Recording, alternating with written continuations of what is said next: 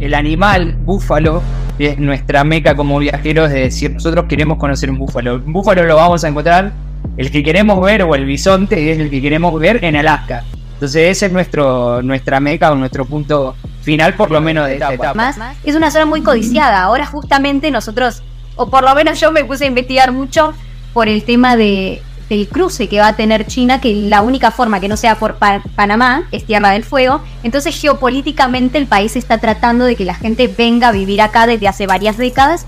Y por ahí las cosas son levemente más caras que en otras partes de Argentina, pero los sueldos que hay acá son relativamente eh, mejores que los que hay en otras partes. Particularmente para todos nosotros los que vivimos en Tierra del Fuego, por ejemplo, no pagamos lo que es el IVA. Igual que en Ushuaia, lo, lindo es eso, las temporadas de, de cruceros, porque es la puerta de entrada a la Antártida.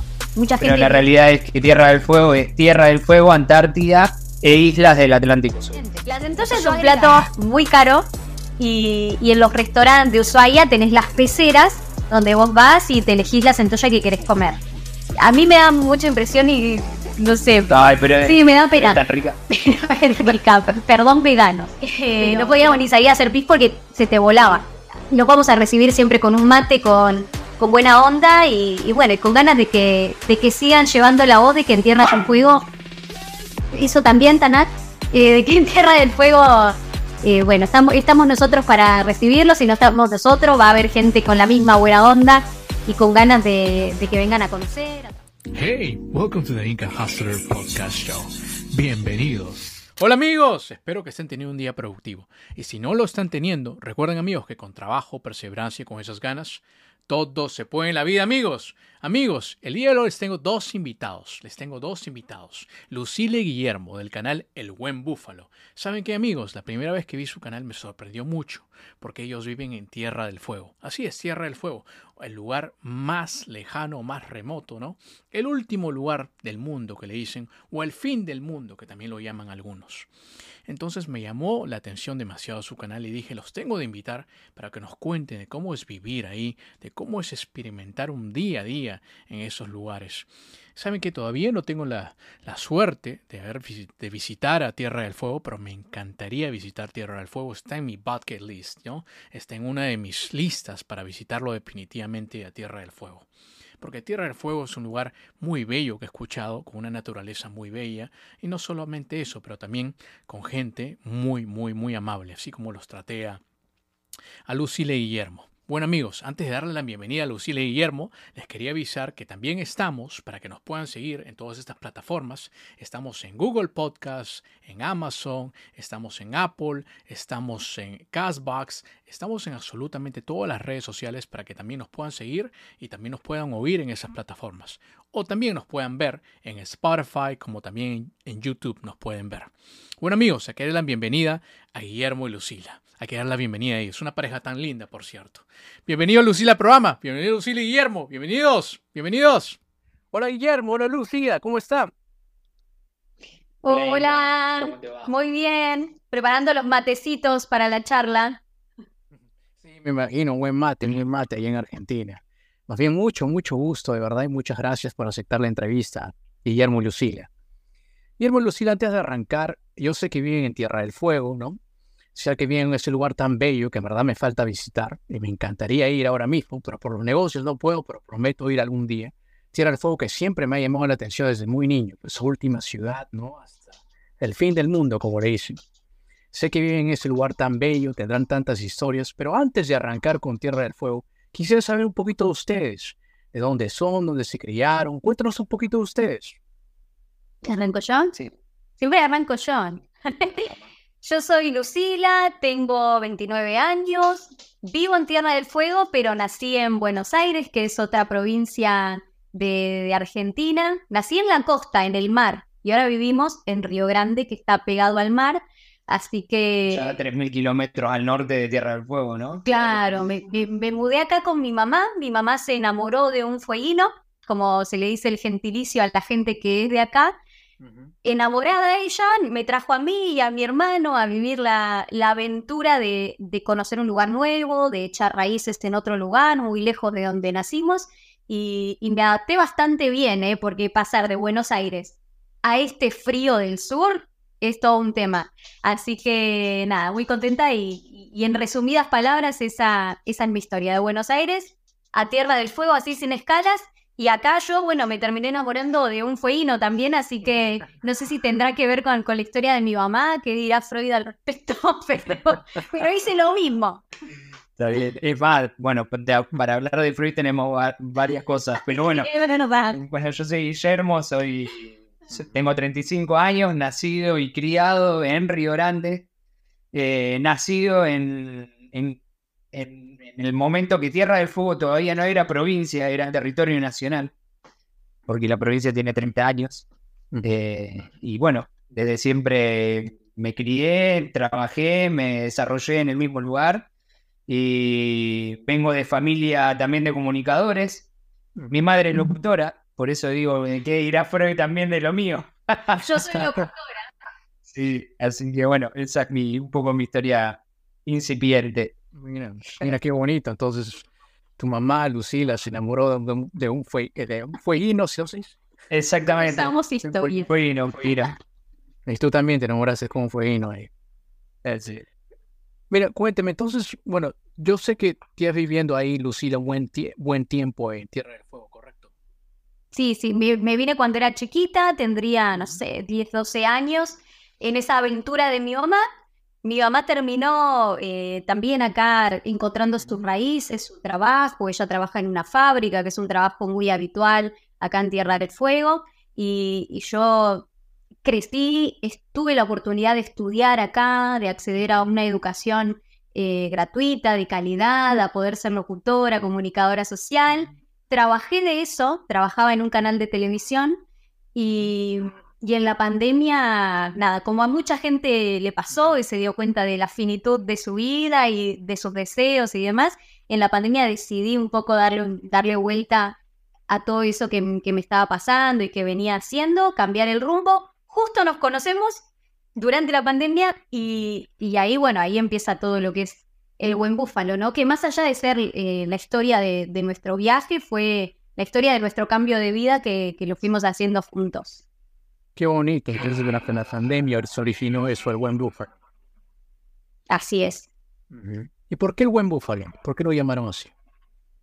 Bueno, el buen búfalo tiene, tiene varias, varias eh, ideas, porque el, el, el, apodo, digamos, Búfalo, es algo que me marca a mí desde, desde muy chico también, una cuestión media familiar, porque, bueno, soy una persona media grandota y es una historia que mi padre también era un tipo grandote y le gustaba mucho el deporte y le decían que parecía un búfalo y lo adoptamos un poco ese apodo, pero también para nosotros el animal búfalo es nuestra meca como viajeros de decir, nosotros queremos conocer un búfalo. Un búfalo lo vamos a encontrar, el que queremos ver, o el bisonte, es el que queremos ver en Alaska. Entonces ese es nuestro, nuestra meca o nuestro punto final, por lo menos de esta etapa. De, de, de arriba hasta, desde abajo hasta arriba del continente tenemos un camino re largo, pero sabemos que los búfalos están ahí, así que hay que, hay que ir a buscarlo y buen porque queremos darle esa impronta de, de que sea un buen viaje, de, de, de buenas cosas, de, de un buen camino, cosas. de una buena vida. Así que qué buen bonito. Qué bonito, qué bonito nombre, muy original, por cierto. Gracias. Dígame, entonces, si les pregunto, ¿cómo es vivir en Tierra del Fuego?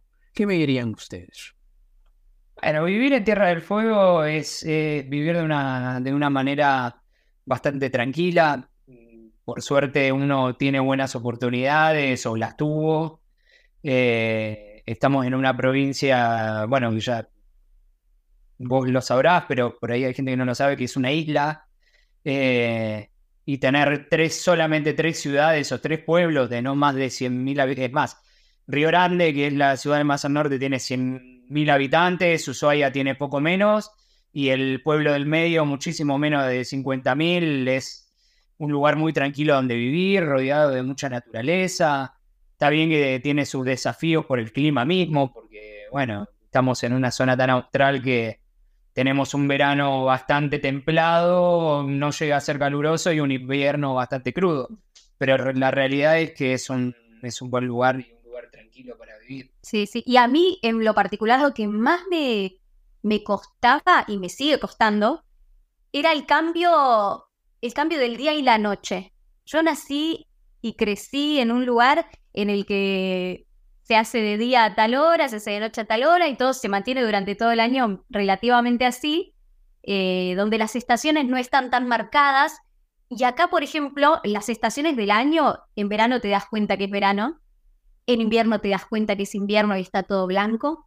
En primavera los colores que, que hay, que dan las plantas, que dan las flores, son increíbles. Y en otoño, que es mi preferida, eh, cuando salís a la montaña o simplemente salís de tu casa y ves los árboles y ves el naranja, el rojo, todo parece una postal y es hermoso, eso es algo muy lindo, pero también la oscuridad que conlleva el invierno y el frío, que te hace estar mucho más encerrado, que, que te hace a, mucha gente en la pandemia, por ejemplo, le pasó eso, se dio cuenta que, estar en su casa, que estar encerrado les hacía mal.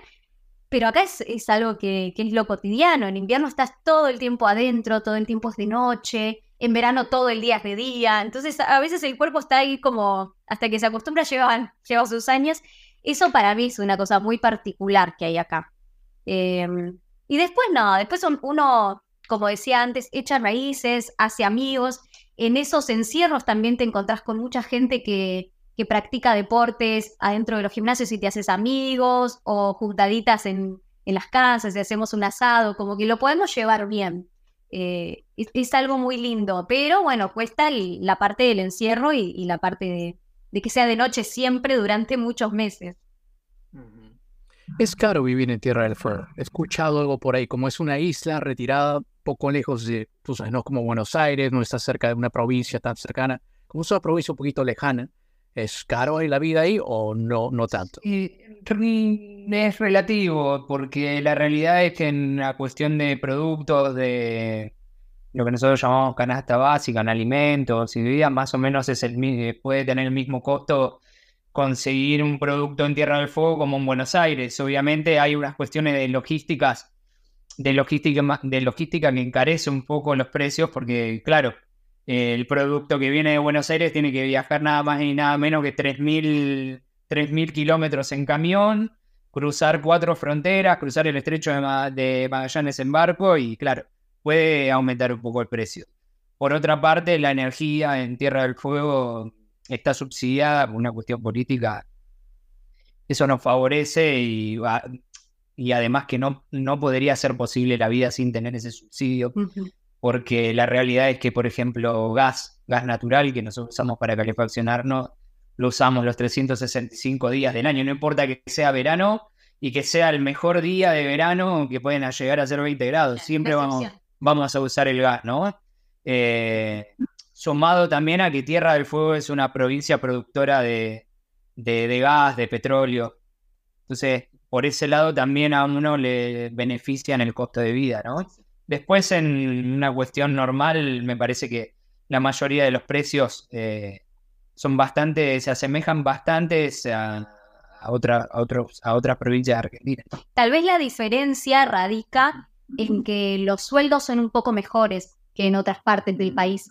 Eh, por, cuando se, planea que nosotros en el video lo, lo pasamos muy por arriba, se plantean que este sea un polo industrial, tiene que ver con que el país decide eh, darle una vida más accesible a la gente que venga a poblar esta parte y hacer soberanía, porque Tierra del Fuego ha tenido sus conflictos territoriales, bueno, ni hablar de lo que pasó en Malvinas y demás, es una zona muy codiciada. Ahora justamente nosotros, o por lo menos yo me puse a investigar mucho por el tema de, del cruce que va a tener China, que la única forma que no sea por Panamá es Tierra del Fuego. Entonces, geopolíticamente el país está tratando de que la gente venga a vivir acá desde hace varias décadas y, eso hace la diferencia en cuanto a los salarios con el resto del país. Por ahí las cosas son levemente más caras que en otras partes de Argentina, pero los sueldos que hay acá son relativamente eh, mejores que los que hay en otras partes. Porque eso tiene, tiene un plus. Eh tiene un plus que aquí se llama eh, plus por zona, desfavorable, ¿no? Porque es esto mismo, eh, tener que tener subsidiado el tema de, las energías para poder calefaccionarse, electricidad para poder tener constantemente las luces prendidas, por esto mismo que decía Lu, de, tener 20 horas de noche en, mucho, mucha parte del año, ¿no? Es, es algo muy, muy loco. Nosotros lo explicamos así como que es re habitual, pero, pero es, es loco cuando uno lo desnaturaliza. Sí, sí, sí, me imagino, ¿no? Muchas horas de noche, así como Alaska. También tuve, viví un tiempo en Alaska. Eh, me puedo imaginar que también, este, las horas del día duraban, la- los días duraban uf, hasta casi 22 horas y era, era tremendo. Tenés que venir a vivir acá entonces un, un invierno. Digo, ya viviste el del norte, el del sur, bueno, Lo- acá lo- te esperamos. Y además lo que tiene bueno el, invier- el, el invierno del sur, o por lo menos el Alaska fueguina que decimos nosotros, es que no hay ningún animal que te pueda hacer daño en el campo. Claro, no. Es verdad. Porque no hay oso, no hay nada, nada. No hay mus, no hay de todos animales chiquitos acá. Yo que sepa, los castores ahí, había una plaga de castores. Bueno, sí, es, eso fue una gran problemática que, que- Eso fue un error igual, porque no son de acá. Exactamente. Trajeron para. lo- los introdujeron en Tierra del Fuego para, para hacer eh, Sí, para desarrollar la industria peletera. para las pieles. Y, ¿qué fue? Esto fue en la década del 50. 50, que trajeron unos pocos ejemplares y claro, al traer el, al traer el castor se olvidaron de traer al depredador del castor. Entonces el castor empezó a reproducirse de una manera descomunal y hoy en día es un gran problema porque la realidad es que están, así- eh, por así decirlo, matando un poco el bosque fueguino. que es muy distinto al bosque de, de Canadá y del norte de donde vinieron. Entonces hay ahí un gran problema entre la política que busca eliminarlos, erradicarlos para conservar el bosque autóctono y los ambientalistas que buscan proteger eh, a los animales. Eh, En esa, ese tipo de, de disputas hay acá en, en Tierra del Fuego. Wow, que lo entiendo. He escuchado que en Tierra del Fuego también no hay impuestos. ¿Es eso cierto? Sí, la realidad es en, que en Tierra del Fuego nosotros tenemos lo, lo que es la ley 19640, que es una, que es una ley de promoción industrial que se llama, que es lo que venía diciendo Lu, que es para, para fomentar un poco la, la erradicación de diferentes empresas, eh, para que, para, por una cuestión de soberanía, ¿no? Para que cada, para que la gente pueda venir a instalarse a este lugar y a cambio de eso le da un beneficio impositivo que sería la- el descuento de, de algunos impuestos.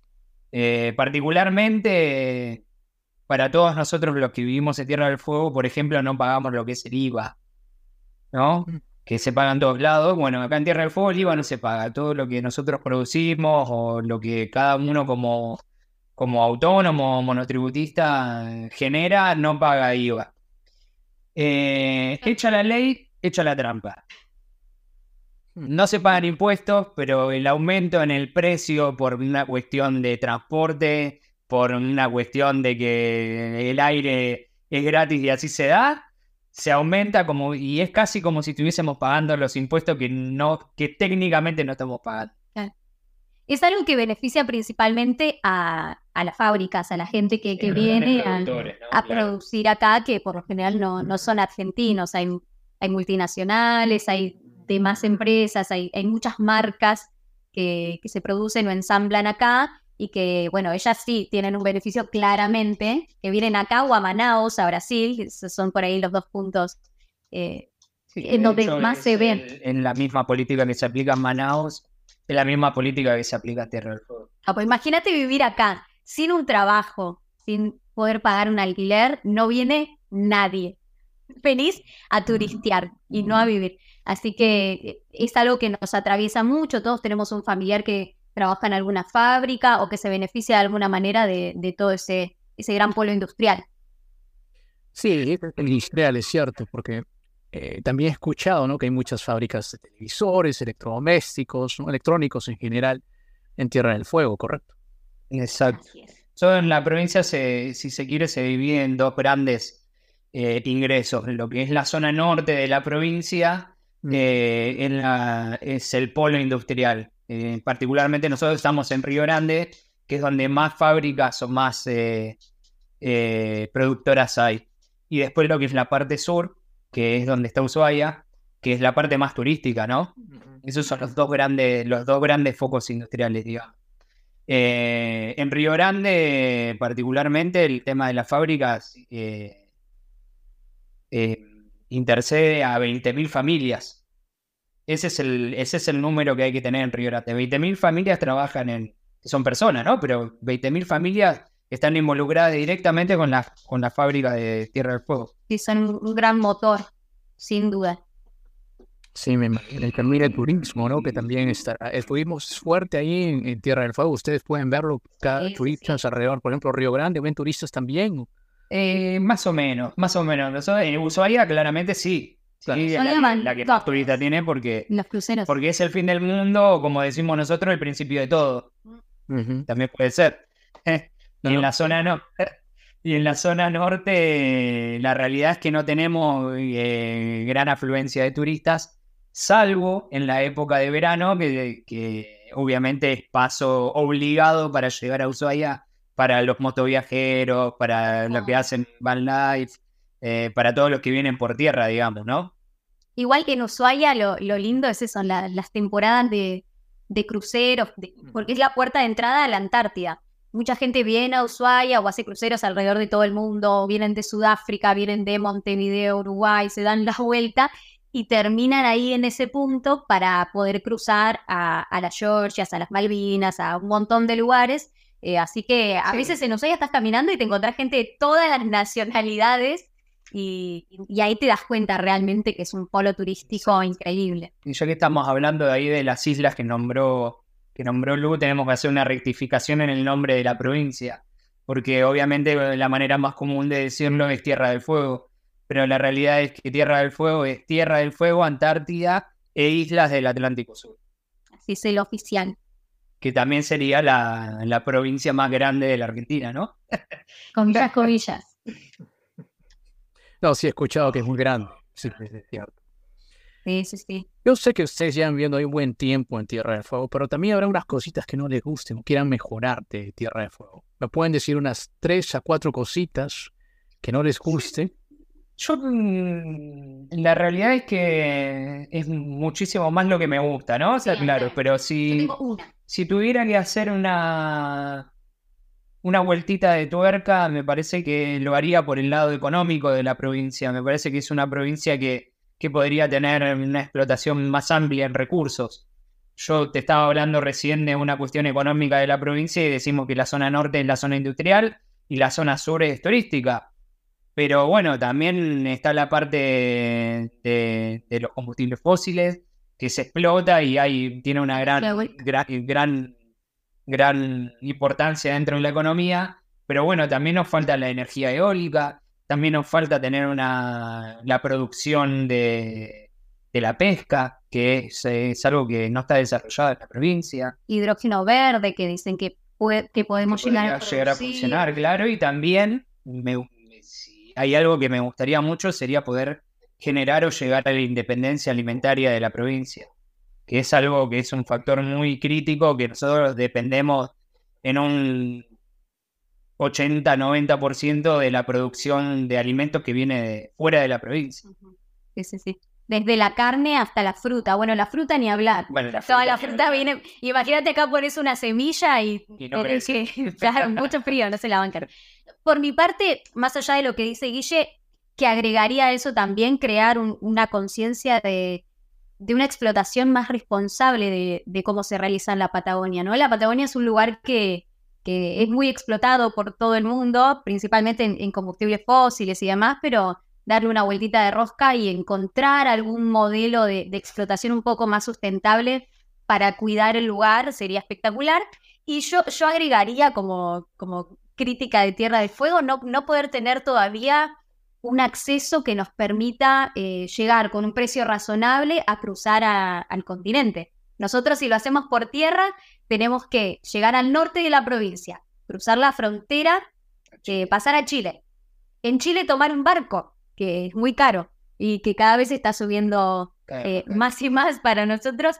Tomamos el barco, volvemos a Chile, cruzamos a la parte del continente de Chile y de ahí volver a cruzar en la frontera para llegar a Río Gallegos. Y, y hacer eso todos los años cuando los fueguinos tienen sus 15 días de vacaciones y salen todos juntos es realmente una locura y es muy caro. Y, la mayoría eh, no son de acá nacidos. Hay muy pocos como Guille. La gente por lo general viene a trabajar eh, y después tienen hijos, como Guille, pero, pero hay mucha gente que tiene sus familias en, de Buenos Aires para arriba. Así que es un viaje muy largo, es un viaje muy caro, y no tener un acceso eh, fácil, no tener un barco argentino que nos permita pasar de Tierra del Fuego. Argentina, Argentina, al continente claro. argentino, claro. Y eso es bastante engorroso.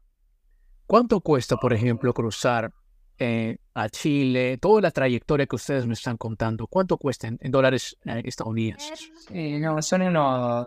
Yo estudié, Son 30 yo estudié humanidades, así que las matemáticas se las dijo a Guille. Sí, son unos 30. Hoy, son, hoy el cruce de la balsa son unos 30 dólares.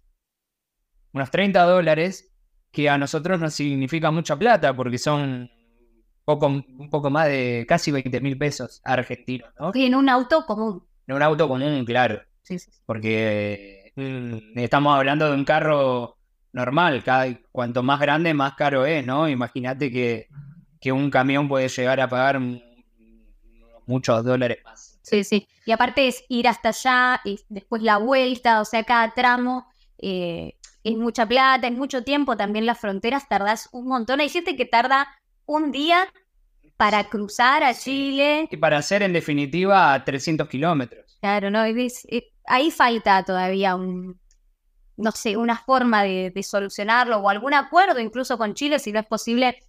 La parte de Chile que se cruza en, en barco es un trayecto de 20 minutos, media, sí, 20 minutos. Sí, 20 minutos. Es muy cortito y en cambio el lado para cruzar desde Tierra del Fuego Argentina a Argentina es un trayecto larguísimo por el agua y por eso todavía no es viable ni hacer un puente ni, ni tener un, un ferry argentino. Pero tener algún acuerdo, algo que nos permita cruzar de una manera más ágil y más económica sería lo ideal. Son 30 dólares todos de ida y 30 dólares de vuelta. Claro. El barco sí. Sí, sí, sí. Sí, sí, lo veo muy, muy caro y en- encima en dólares no esto. Por 20 minutos. No, no, es demasiado. Demasiado, definitivamente. Y a comparación, por ejemplo, con ustedes van de visita de repente a Buenos Aires, ¿no? Cuando se quedan allá en Buenos Aires, ¿ustedes qué extrañan de Tierra del Fuego cuando están fuera de Tierra del Fuego? Yo soy el que, yo soy el que siempre extrañaba, porque de hecho Extraño. a mí no me, no- particularmente no me gusta ir a Buenos Aires. Buenos Aires como capital, ¿no? Como Claro. capital de Argentina, Buenos Aires, no, no, no. La realidad es que no me gusta porque Esto no es hater, ¿eh? No, no, No, no es hater para nada, porque es una cuestión muy personal. A mí siempre, y, y de hecho con esto te voy a responder, qué qué es lo que extraño. Eh, la tranquilidad de, de estar acá, de poder estar a cinco minutos de un lugar sin tener a nadie alrededor, de poder estar sentado al lado de un río con agua cristalina, de respirar aire puro, de ver árboles por todos lados y de poder ver el cielo en las noches con todas las estrellas. Qué poeta. Poeta total. Me encanta, es verdad, es verdad, es verdad. El silencio. El silencio que tiene la Patagonia. Nosotros nos fuimos el año pasado a recorrerla nueve meses y el silencio que tiene la Patagonia, no, además de los paisajes, no, no sé si están en otros lugares es- esas cosas. Eh, y se extrañan, siempre se Y extrañan. también la, más allá de que Río Grande es una ciudad ya desarrollada, eh, también sigue siendo chico. Entonces yo siempre digo lo mismo, tener la tranquilidad o la facilidad de poder estar a cinco minutos de cualquier lado de la ciudad. Y seguro. Y seguro. Y seguro, porque uno está bien que no hay que dejarse guiar por eso, pero prender la tele y ver tantas cosas que pasan, principalmente en Buenos Aires, pero en muchas partes del país, y, estar en una ciudad que te permite caminar tranquilo y vivir tranquilo y conocer a tus vecinos, es, eso es impagable y, se extraña cuando, cuando no estás. Nosotros estamos planeando un gran viaje por todo Sudamérica, obviamente llegar a conocer a los búfalos de Alaska, pero a veces cuando, cuando vemos historias de otros viajeros, que no decimos que, es la norma, que es lo que pasa siempre, pero, pero hay cosas graves que pasan en Latinoamérica, lamentablemente, y, en Tierra del Fuego estamos muy exentos de eso.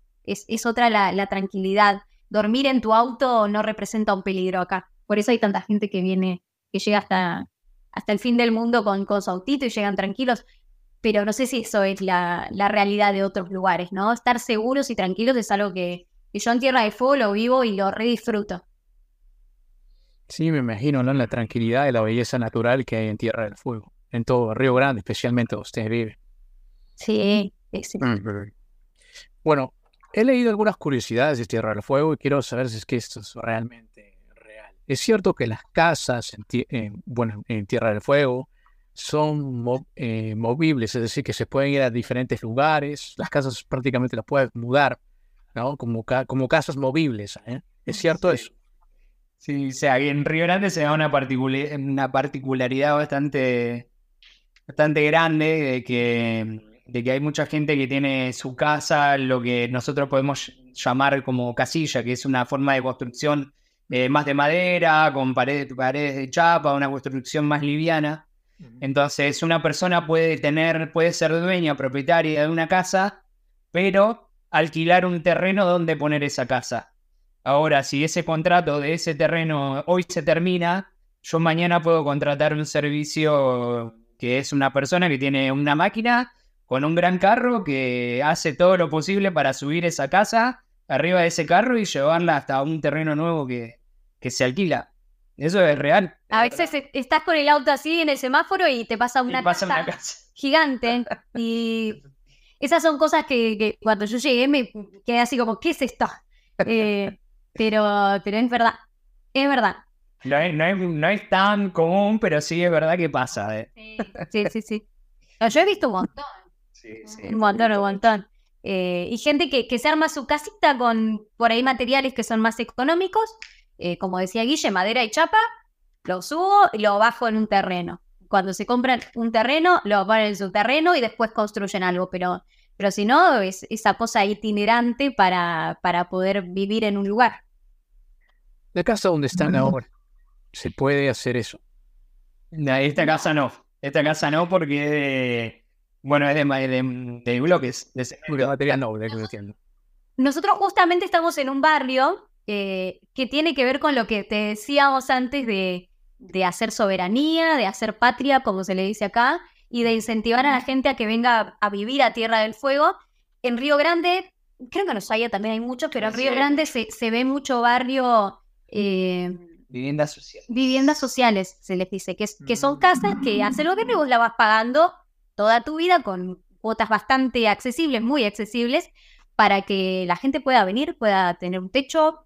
antes era, a veces Guille me cuenta, y yo lo voy a dejar a él que hable porque si no ya me hablo todo, pero que en la década de los 70, 80, cuando acá había muy poquitas personas, eh, era muy fácil acceder a una casa, acceder a un trabajo. ¿Cómo es la historia del avión de tu papá? Bueno, mi, mi mamá. mamá. Mi mamá llegó en el año 81 a Río Grande y se bajó del avión y apenas se bajó del avión, había una persona con una carpeta así, le dijo, señora, ¿usted tiene trabajo? No. ¿Quiere trabajar? Sí. Bueno, mañana a las 9 de la mañana preséntese en tal lugar.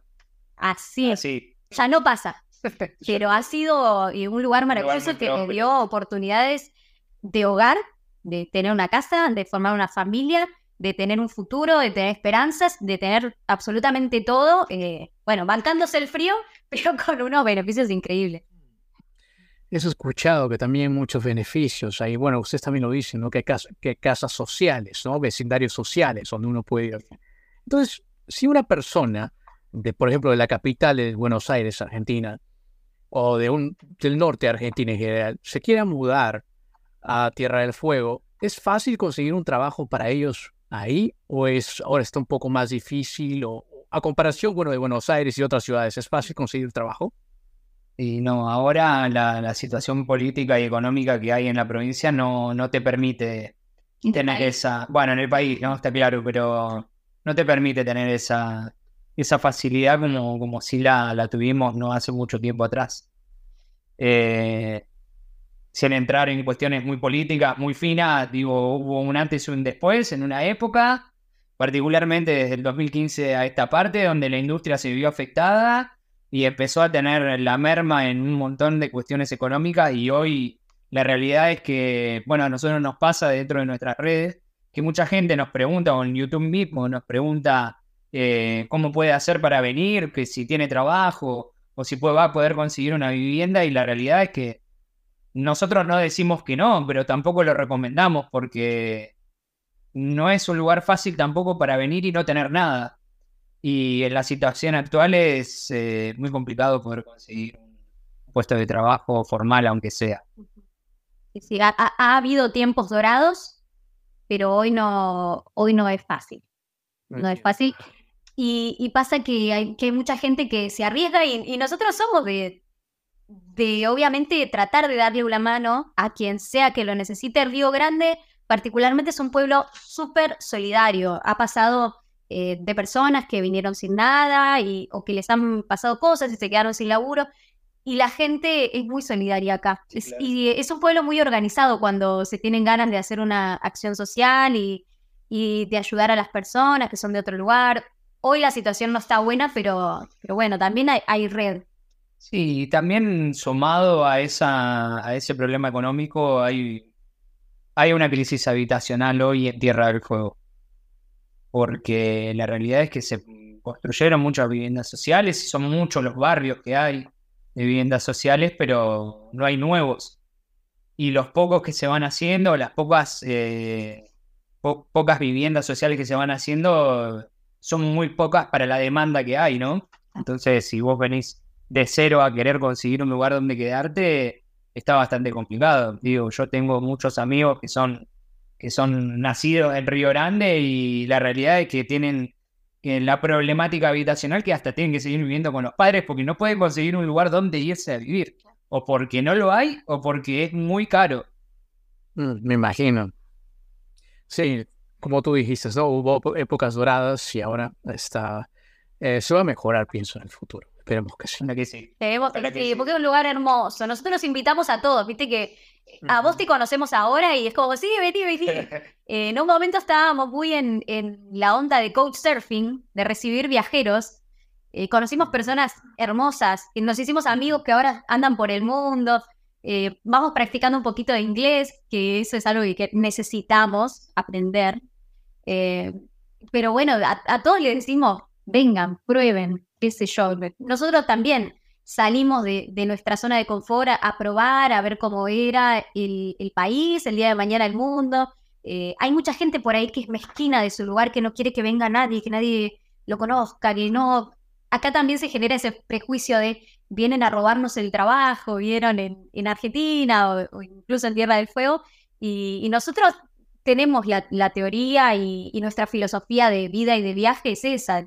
Queremos hacer de, Tierra del Fuego un lugar donde todos puedan tener la experiencia que nosotros tuvimos. Que si el día de mañana queremos eh, tener mil hijos, no les falte comida, que no les falte un trabajo, eh, que a nuestros amigos no les falte eh, una casa. Y, bueno, este lugar ojalá que, vuelva a ser eso que ha sido, que ha sido la puerta y la oportunidad de un montón de personas como los papás de Guille, como mi mamá y como nosotros ahora, que, pudimos crecer y, vivir así tranquilos y bien. ¿Qué es típico allá en Tierra del Fuego? Yo he escuchado que las truchas son grandes, hay las truchas, hay un buen criadero de truchas y también hay un plato típico de comida ahí en, Tierra del Fuego. ¿Qué comen ahí? Cuéntanos. Una sopa, mete más carne, eh, más. Nosotros tenemos, eh, bueno, Río Grande particularmente es la capital nacional de la... ¿Es internacional? No, es capital nacional de la trucha. Eh, que también la trucha es un animal que fue introducido en Tierra del Fuego porque no existía. Eh, y viene mucha gente a hacer la pesca deportiva de, las truchas porque hay muy buenos y variados ejemplares de eso. Después, en cuanto a la cuestión de la alimentación, Río Grande, eh, Tierra del Fuego, es una mezcla de un montón de culturas de la misma Argentina, ¿no? Entonces. Y Chile. Bueno, ni hablar de Chile. también, claro.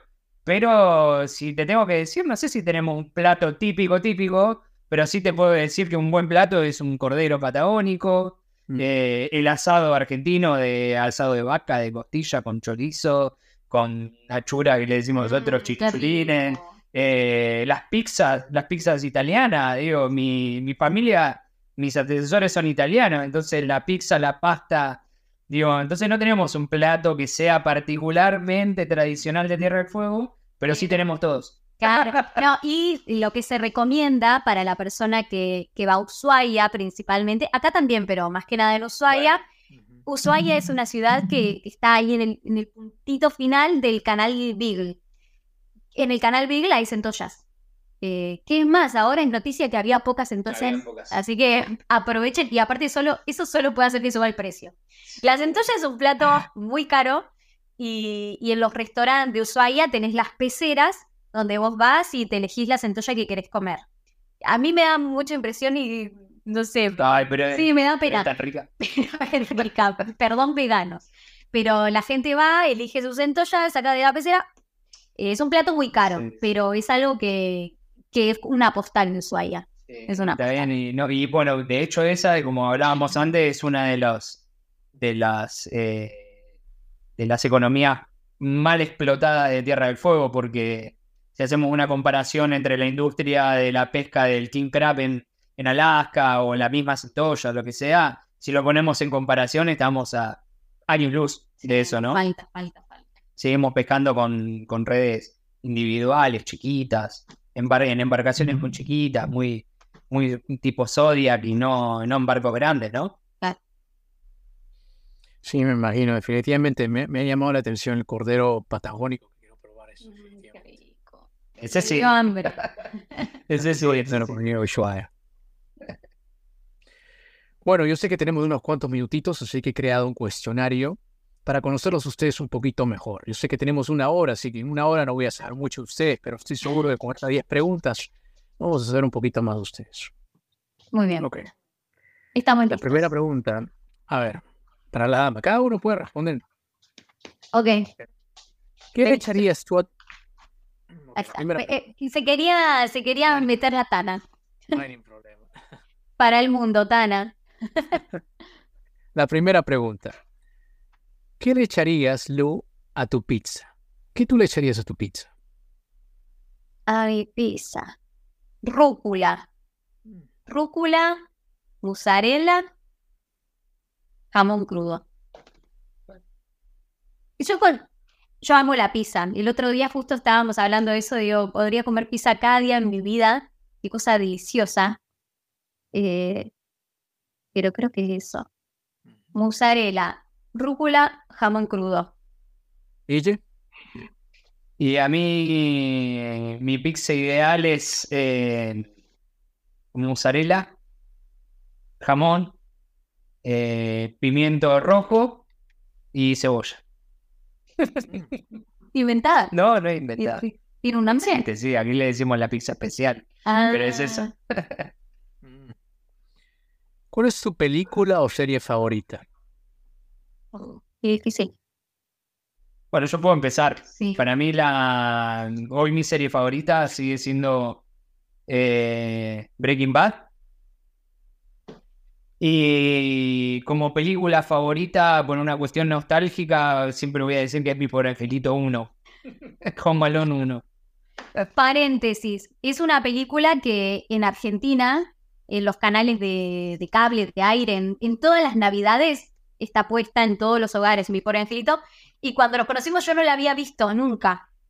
Y me insistió tanto, tanto, tanto, tanto, tanto que una, que fue una tarde, una noche tuvimos que ver mi pobre angelito. Eh, creo que si no era el fin de la relación. Si yo no veía esa película, se, terminaba nuestra relación. Así que bueno, la vive, acá estamos. A ver, a mí deja de pensar, película. Yo soy muy Disney. Muy Disney. A mí me, me crió Disney. Con lo bueno y lo malo que eso conlleva. Em, serie, si, si tengo que pensarlo así rápido, una serie que me pone feliz y a mí me gusta que, ver contenido para estar feliz es The Office. Voy a lo seguro. Pongo eso y a mí automáticamente me hace feliz. Eh, o Los Simpson. No sé cómo que cuenta Los Simpson. Pero bueno, eh, veo eso. Y de películas. El Rey León. El Rey León. Yo veo el Rey León y, y me, y me pongo a llorar. Me, me lleva ahí a la infancia. Estoy entre esa y Lilo y Stitch. Películas de, de infancia. Pero sí, el, eh, pongamos el Rey León y The Office. Bella película. Esa serie de la Office mucho, me da mucha risa también. Ay, sí, la versión, la versión yankee. La versión. A ver. ¿Qué te asusta o qué te da miedo? Tal vez una situación, un animal. A mí los sapos. Le tengo pánico, terror, miedo, me paralizo, se me tapan los oídos y, y me desconozco cuando aparece un, un sapo. Latinoamérica está lleno encima, así que no sé cómo voy a hacer, pero eso, por mi parte los sapos. Pues, em, yo a mí animales no me dan miedo, pero sí me dan miedo los aviones, así que me parece que también por eso elegí este proyecto de vida y de viajar hasta Alaska en un, en un vehículo terrestre. Ah, era por eso. era por mí. ¿Eres mate o no? Cuando viajas en un avión, ¿te gusta estar en la ventana o en el pasillo? ¿Dónde prefieres? ¿O los dos? Ventana. Si viajo en avión, elijo ventana también. Ventana, ventana. ¿Cuál es la mejor manera de viajar? ¿Auto, avión, barco, bicicleta, caminando? ¿Cuál sería tu mejor manera de viajar para ti? Puedes escoger, puedes escoger una o dos, no hay problema. Y para mí el, el motorhome, como que de ahí no se vuelve. Nosotros salimos en nues- nuestro viaje por, por Argentina, lo hicimos en una, en una Toyota que le hicimos mini camper. Era una cama, tac, tac, tac, listo, salimos, para lavarnos los dientes teníamos agua arriba, todos eran medio para armar, pero teníamos una camita dentro de la camioneta y hubo una noche en particular que hacía mucho, mucho viento, estábamos en un lugar hermoso, eh, pero no podíamos salir afuera, porque era tanto el viento de la Patagonia que no te podían ni salir a, lavar los dientes afuera. Encima de eso, no, no tener un inodoro nos hizo pensar mucho y valorar el que teníamos en casa. Eh, no podíamos ni salir a hacer pis porque se te volaba. Entonces, eh, al lado nuestro había una pareja en un Mercedes-Benz grandote, motorhome, y nos invitaron a desayunar con ellos, a, estar un rato hasta que se calme el viento. Y cuando vi cómo era viajar, más allá de vivir en un motorhome, pero viajar en un motorhome, dije, esto es lo que yo quiero para mi vida. Para ir a comprar a la esquina o para irme hasta Alaska, me gustaría tener un, motorhome bien equipado. Así que yo considero que, que la casa, que el auto casa es la mejor forma de viajar. Vamos a coincidir en esa respuesta porque, porque la mejor manera, creo que para los dos, es viajar en, esa, en, en un vehículo terrestre, eh, en este caso una camioneta, porque y a poca velocidad para poder apreciar todo y poder conocer gente y poder conocer la cultura más desde adentro. Interesante. ¿Cuál es tu olor favorito? Uh, qué difícil. El mío es de las medialunas. las media- medialunas argentinas. Eso es algo que me gusta de Buenos Aires. Buenos Aires tiene mucho olor a café con medialunas. Cuando uno va caminando, pasás por afuera de una panadería, cafetería, confitería. Ese olor, ah, qué delicia. La medialuna calentita. El mi olor favorito es el, es el olor en el, al campo.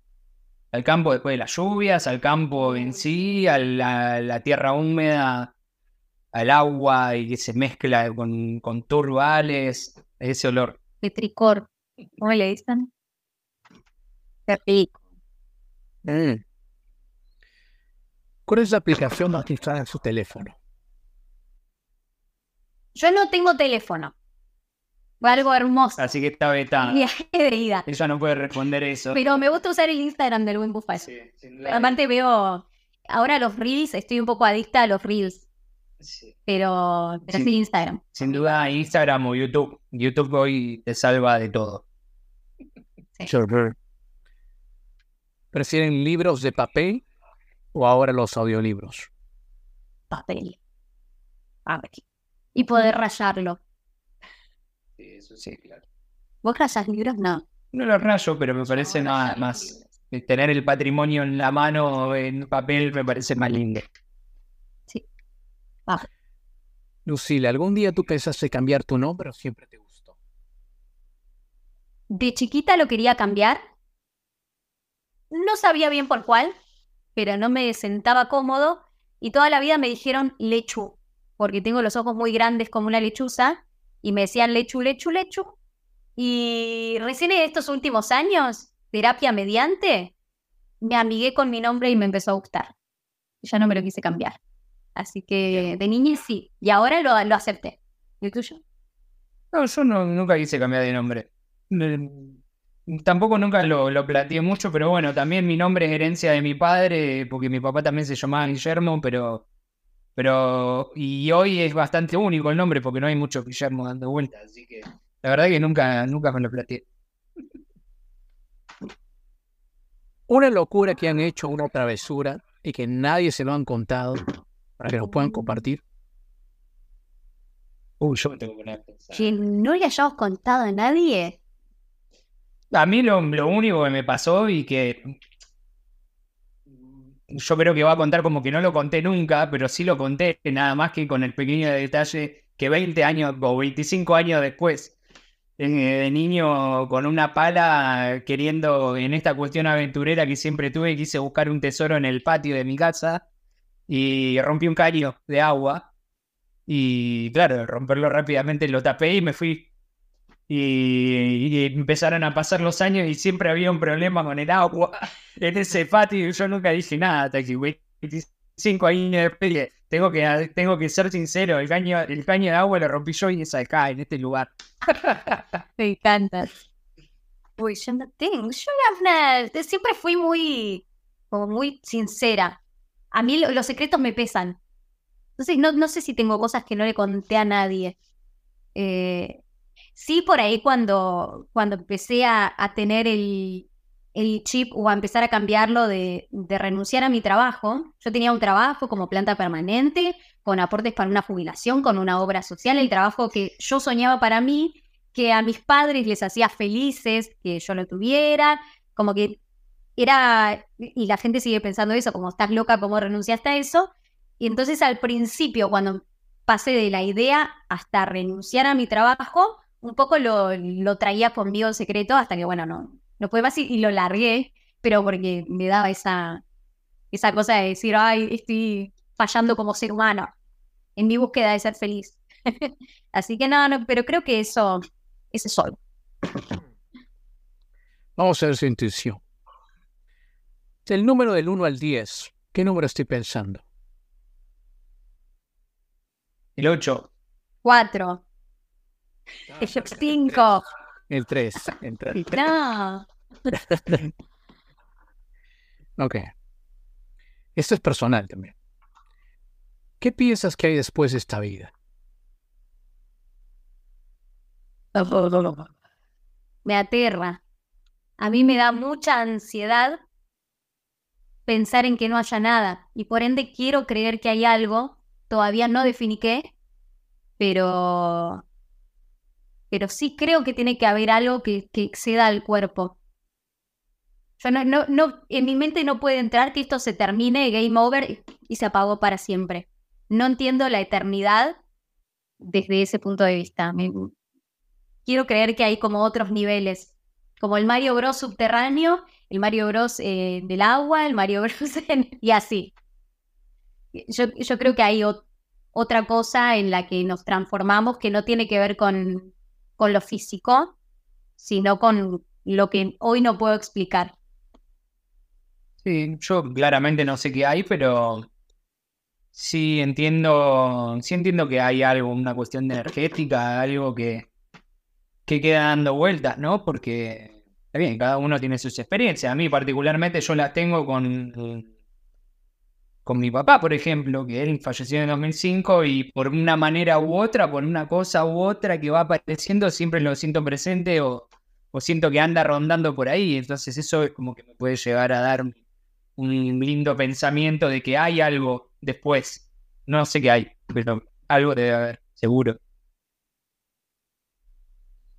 Interesante. Entonces piensan que hay algo definitivamente después, pero no saben qué es, ¿correcto? Y que tiene que ser lindo para mí. Como que tiene que ver con, con, con, depende- la felicidad. depende de cómo te fue en esta vida. No, pero incluso más allá de eso. Como que a la gente que no le fue tan bien o que no hizo las cosas bien, como que tenga su. Bueno, puede ser. eh, era, no sé. Mm. Me, niego a, a pensar, viste, que hay gente que te dice, no, se apaga y se terminó todo. No. Me da ansiedad. Ataque de pánico. Interesante. Si tendrías de describir tu vida hasta el día de hoy, ¿cómo la describirías? en unas cuantas líneas. 140 caracteres, como Twitter. Eh, mi vida. yo la puedo explicar de una manera más. Yo estoy pensando un poema. Siempre pienso de que, de que a hoy, aún teniendo buenos y malos momentos, es una vida que a mí me, resultó fácil y buena, alegre, tener una buena familia, buenos amigos y con muchas buenas decisiones.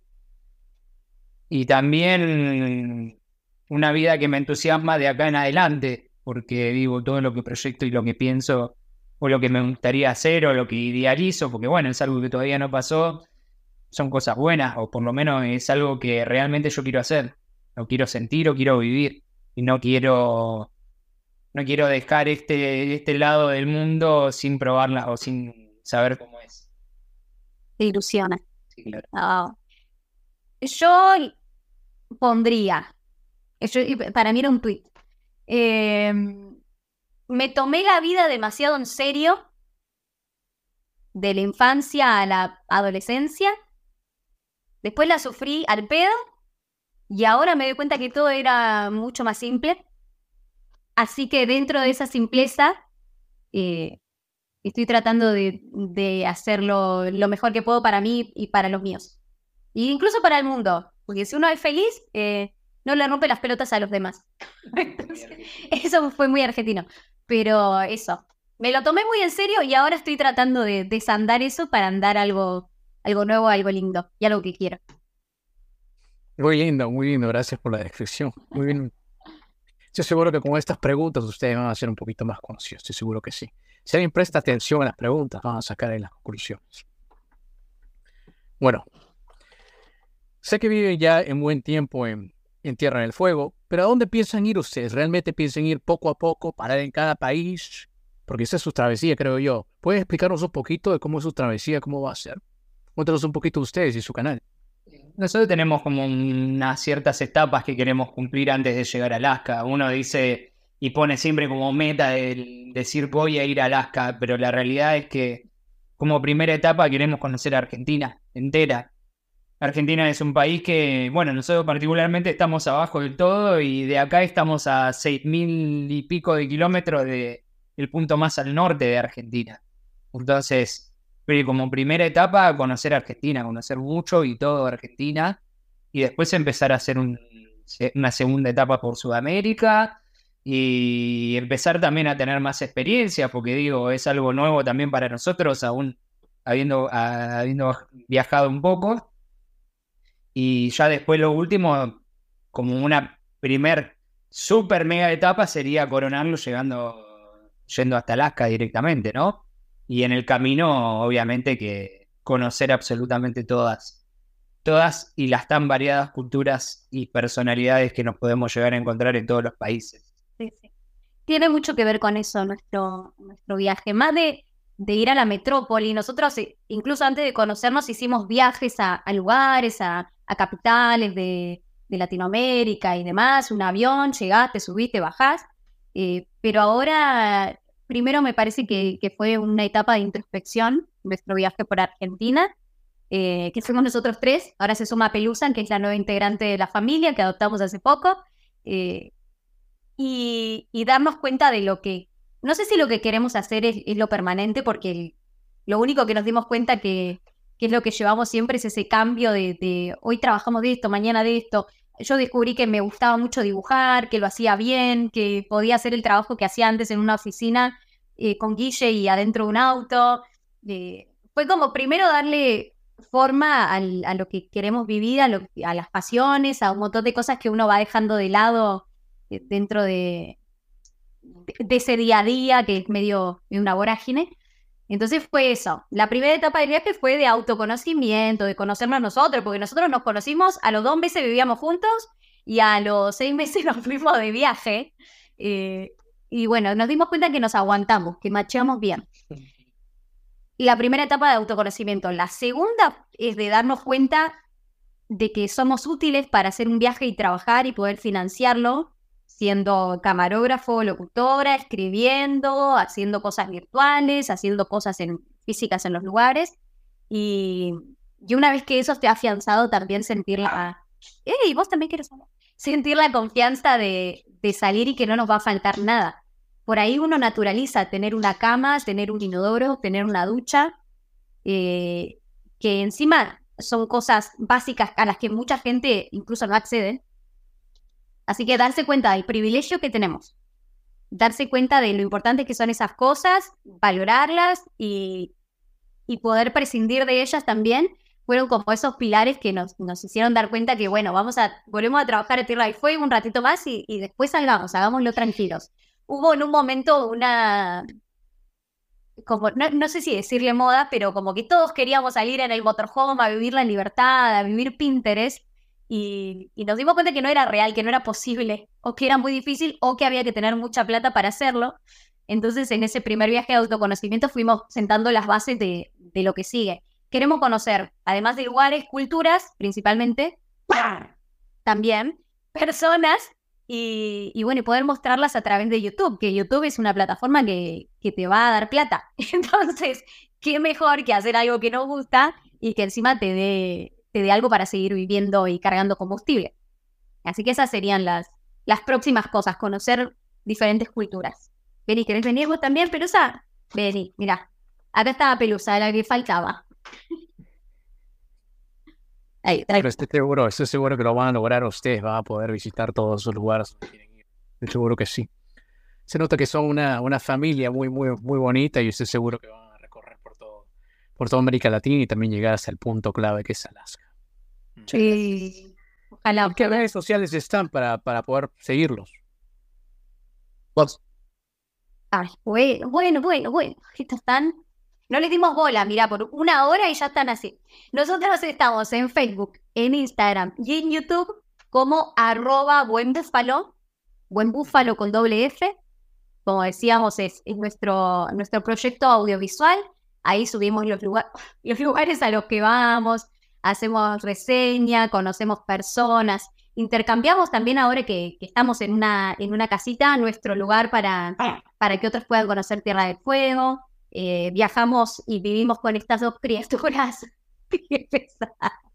bueno, ya. Eh, Pelusa y Tanat. Eh, y bueno, vamos contando postales de, de, Tierra del Fuego también para que se dé a conocer como destino turístico. Y, y ojalá que cuando todo mejore aquí en Argentina, como, como un lugar donde la gente pueda venir a, a trabajar, a vivir, a soñar, a crear. Bueno, me emociona. Ella también se emociona. ya. Esa es una pregunta ya para terminar. ¿Por qué uno debería visitar Tierra del Fuego? ¿Qué más ofrece usted, que son los locales que vienen ahí? ¿Qué ofrece Tierra del Fuego a los, a los turistas? ¿Qué ofrece? Bueno, Tierra del Fuego les va a ofrecer unos paisajes espectaculares, una diversidad eh, en, en, la, en lo natural que es bastante amplio, bastante grande, y una diversidad climatológica en todas las etapas del año, pero eh, una diversidad eh, en lo gastronómico, pero sobre todo les va a ofrecer una calidad humana excepcional que tenemos. Yo hablo, hablo por todos nosotros, ¿no? Pero el fueguino es, un, es una persona que es muy receptiva, es una persona que, le, que, es muy hogareña y que siempre está dispuesta a acompañar y a brindar hasta casi hasta lo que no tiene.